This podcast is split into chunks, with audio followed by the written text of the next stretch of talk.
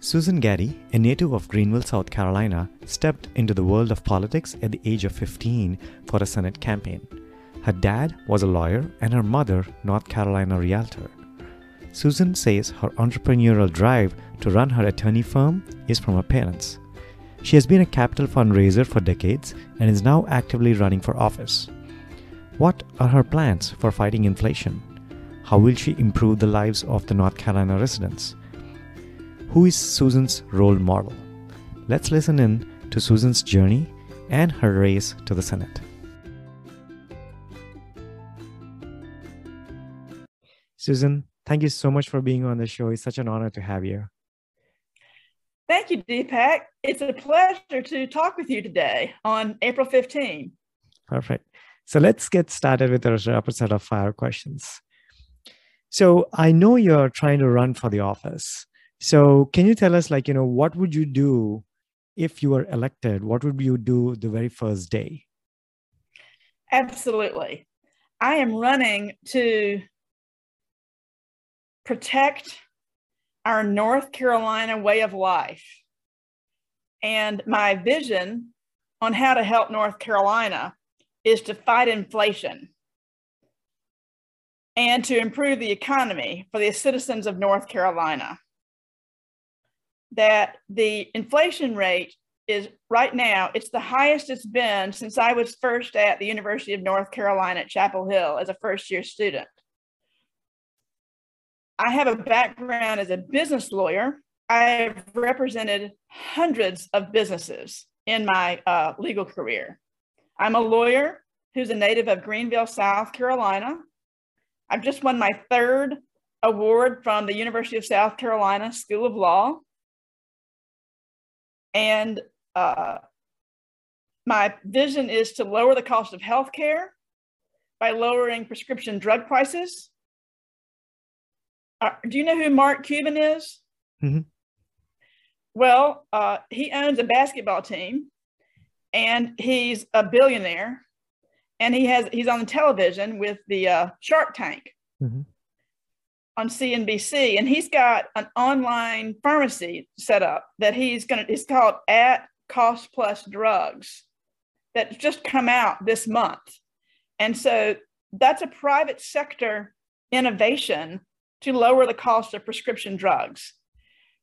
Now, being a business lawyer, lowering the cost of healthcare is super important for the citizens of North Carolina who are, frankly, age fifty and up are about a third of the population, and I'm fifty-nine. So in the big picture, the number one driver for Americans to file a consumer bankruptcy is the cost of healthcare. But the cost of healthcare and prescription drugs really affects uh, everybody, because at the end of the day, um, even if you don't ever buy a prescription drug, other people have to have them. And so we have to have, right now, Uh, my mother actually transferred to the University of North Carolina, Chapel Hill, in nineteen fifty-three, which is the anniversary of the Salk vaccine that uh, was for polio.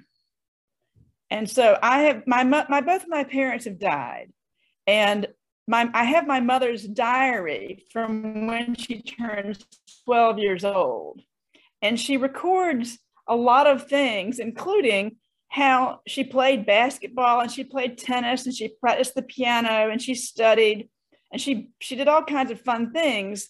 But because of polio, she wasn't allowed to go swimming.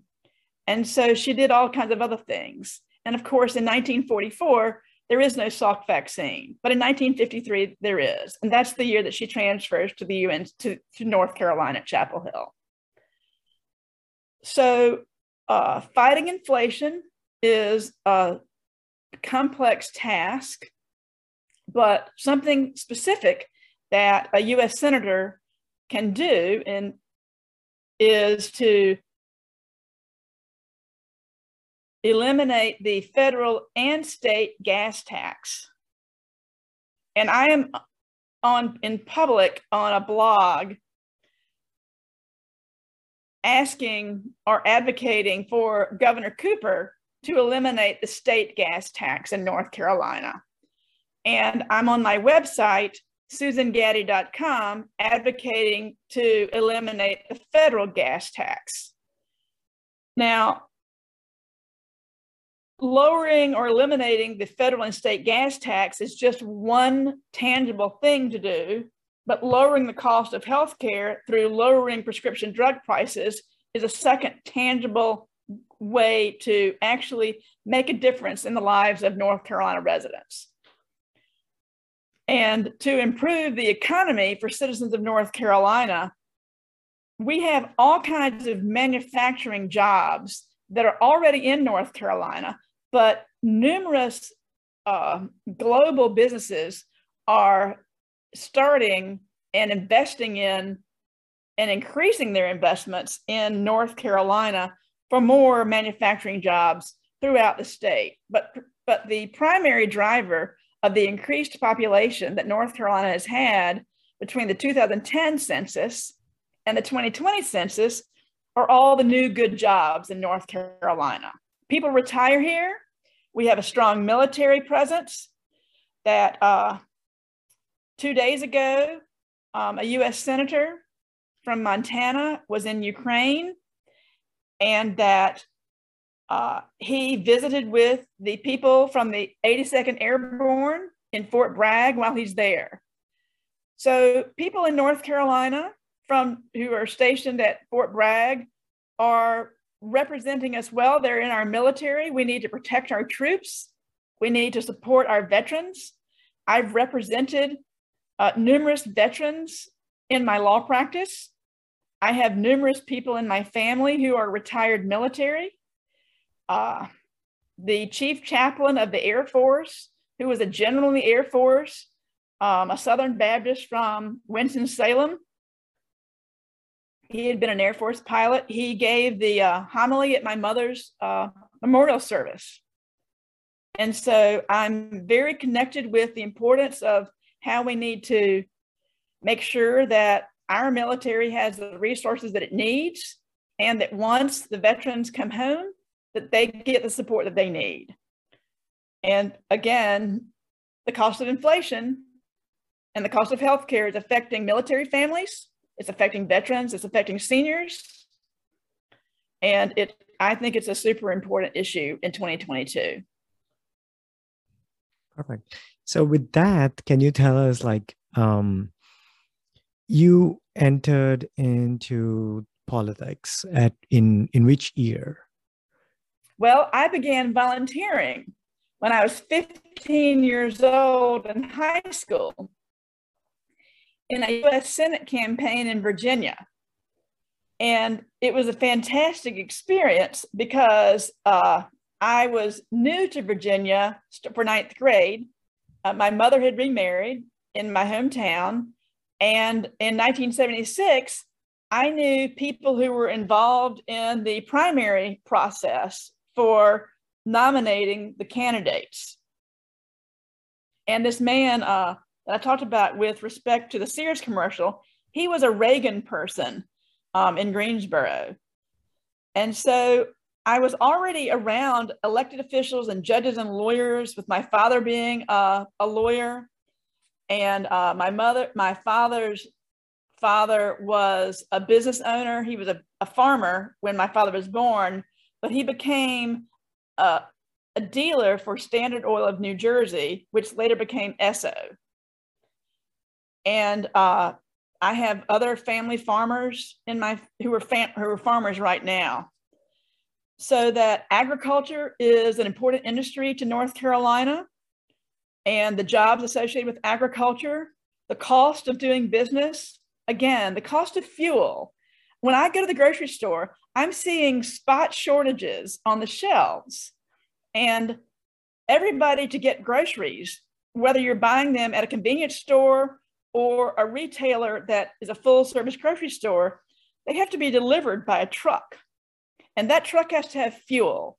And that truck has to have uh, drivers who are trained in safety and who can get the goods to market. And so really the uh, global picture that we're in right now, that uh, China, the People's Republic of China, the, they are the world's second largest economy, but the United States is the world's largest economy. And we have the most complex economy in the world. It's the most stable economy in the world. And inflation isn't just affecting us, but it's affecting everybody. China cannot get its goods to market in the United States to export to us if they have their economic problems that they can't fix.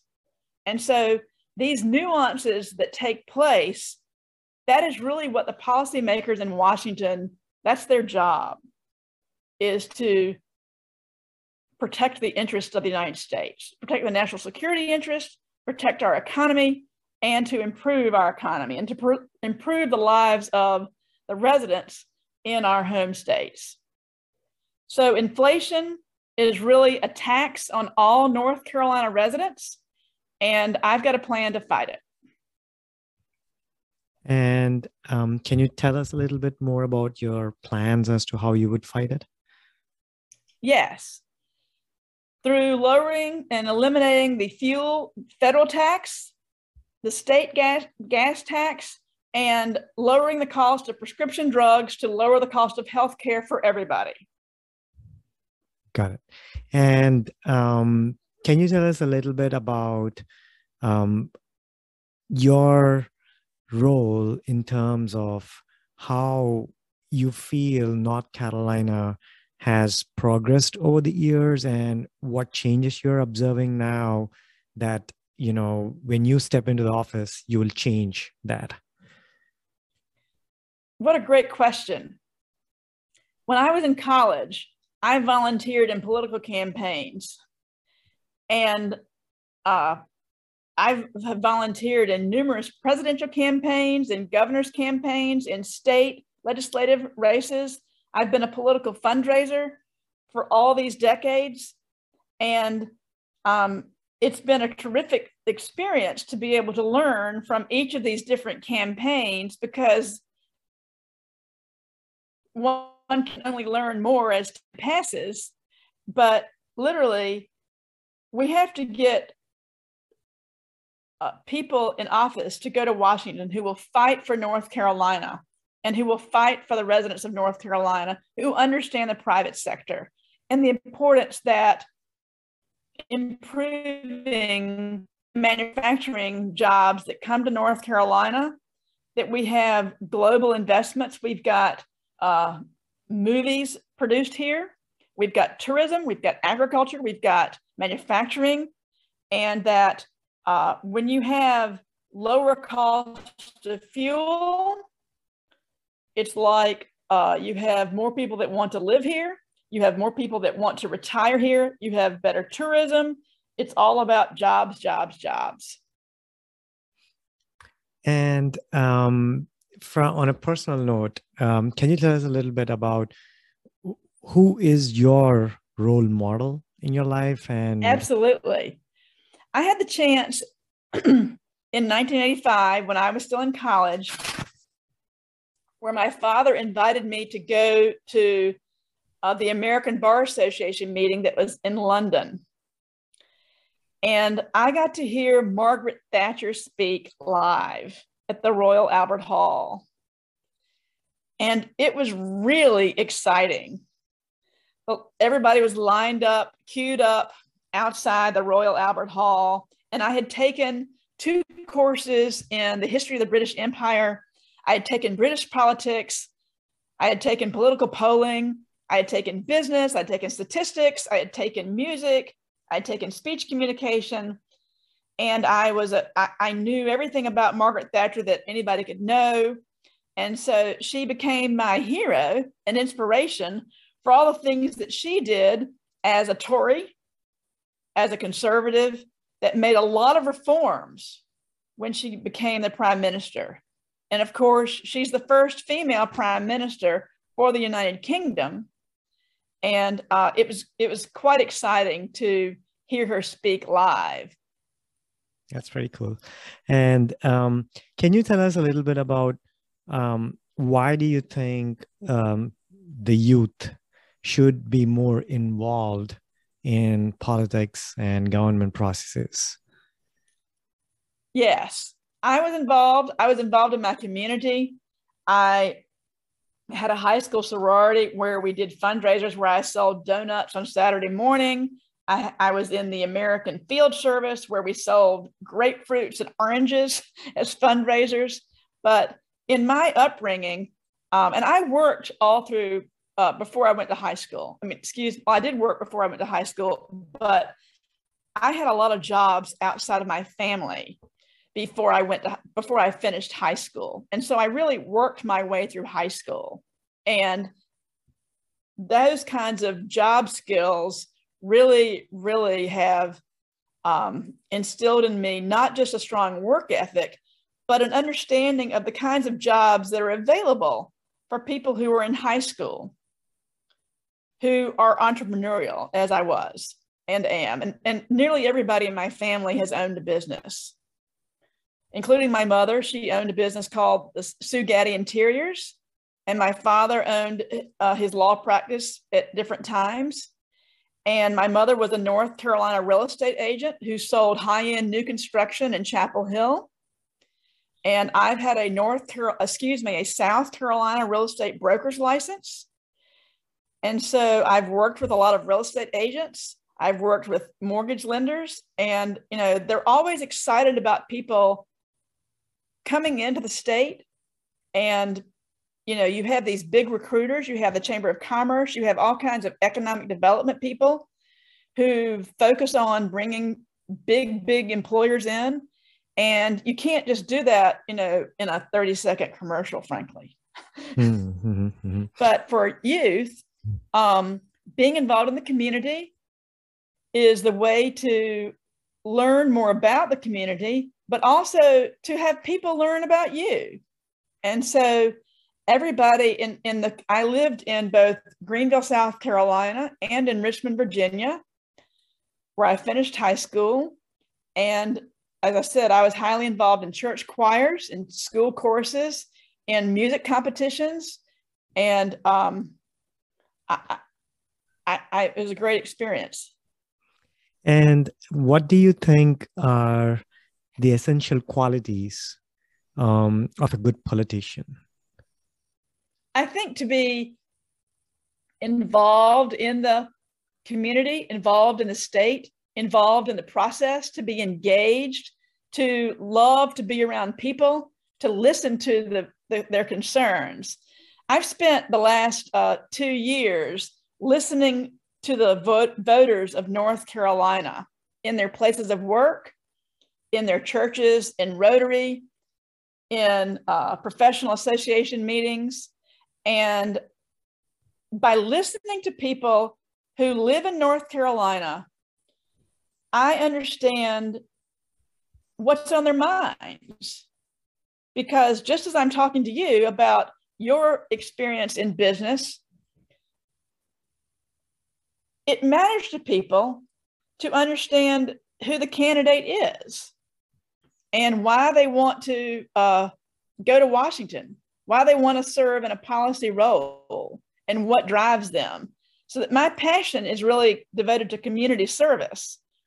And I've been a capital campaign fundraiser for nonprofits for decades. And I have this pro-education view because of the importance of education for our children and for the future. And that if we don't uh, pay attention to making sure that uh, young people have the chance to go to college or go to finish high school, then we really don't have much of a future to look forward. But in North Carolina, all the community colleges uh, permit high school students to attend, but you can go to any community college in North Carolina right now at no charge. Mm. And that's a vital experience to have to train people to develop skills uh, for the lowest possible cost. Mm-hmm. Because if they can go to community college in North Carolina at no expense for the education, then they can work and they can uh, be contributors to society who have the skill sets needed for today's jobs in this kind of economy, whether it's information technology, whether it's manufacturing, whether it's choosing to go into law enforcement, whether it's choosing to go into the military. Right now, the United States has a shortage of military pilots, and it takes years to train military pilots. But we actually have a shortage of people who were qualified to go into the military. And so by focusing on the future and by focusing on teenagers in particular, we will improve our numbers for teenagers to be qualified, to be eligible to serve in the American military. We have a shortage of civilian pilots, frankly. And while it's not my place to decide how an airline's going to train more pilots, I've got pilots in my family who are retired, and they're both military and civilian. And I've had a lot of friends who are pilots, who are retired, military and civilian. I've known people that have gone to West Point, to the Naval Academy. And that, frankly, this summer, as the tourism season gets going, the airlines are having to cancel flights because they don't have enough pilots. They can't change that, you know, over spring break, for goodness sake. And so that's a significant issue that's going to affect North Carolina's economy, because you have to have the pilots who can fly the planes in the commercial sector for the airports in North Carolina and for all the commercial airlines that service North Carolina. In Wilmington, they're increasing flights. The economy in Wilmington is booming. It's exciting. I was there last weekend for the North Carolina Azalea Festival, and I've been following uh, all the good things that are going on in Wilmington. And uh, they've got a, they've got a million people going through their airport every year, and they've got people moving there to retire. Uh, I know people who've retired there, and it's it's really exciting, all the things that are going on in Wilmington. That's not to say that there aren't exciting things going on in Greensboro. I went to a Bach birthday concert in Greensboro during March Madness, and that was so much fun. Downtown Greensboro has a special Easter egg hunt going on this weekend. And in Charlotte, they've just hired a new Uh, artistic director for their ballet. And the ballet in Charlotte didn't even exist in the nineteen sixties when I was a child. It started in nineteen seventy. And so people in Charlotte, which has had the largest population growth in North Carolina over the past twelve years, it's because they're excited to live in Charlotte. They want to live in Charlotte, and they like doing all the cultural things that are there. I used to, when I Uh, when I moved to Richmond, I flew from Greenville, Spartanburg, through Charlotte to Richmond. And I was in the Charlotte airport every couple of weeks. And I was a teenager flying on my own. And my stepfather had an Eastern Airlines uh, traveler badge or something. I could stay in this special little room. And in those days, people smoked on planes, which was terrible. But uh, my parents smoked, and my step-parents smoked, and um, I'm really opposed to smoking as a result.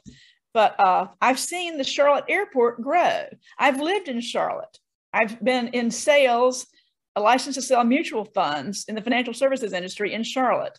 I've worked in Hillsborough in sales and in rental property management. I did rental property management in college. Uh, I, I was... on my way to being a slumlord before I applied to law school. I uh, did all kinds of jobs. I I've been, have had, had jobs in college where I was in telephone sales. I've had jobs where I did marketing projects for insurance companies. It, it's really um, a great, I worked in restaurants. I mean, really all the jobs that people have when they don't have a college degree, I've had all of those jobs. And um, that's that's what I'm seeing when I talk to people in North Carolina, as I travel through North Carolina, listening to what's on their mind. Mm-hmm.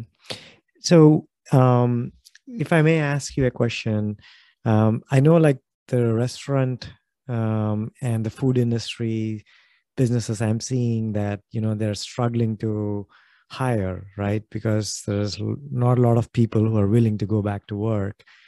How would you address that? That's a great question, because in my business, I've been trying to hire people since December two thousand nineteen. And when I line people up, I'm really excited that they commit.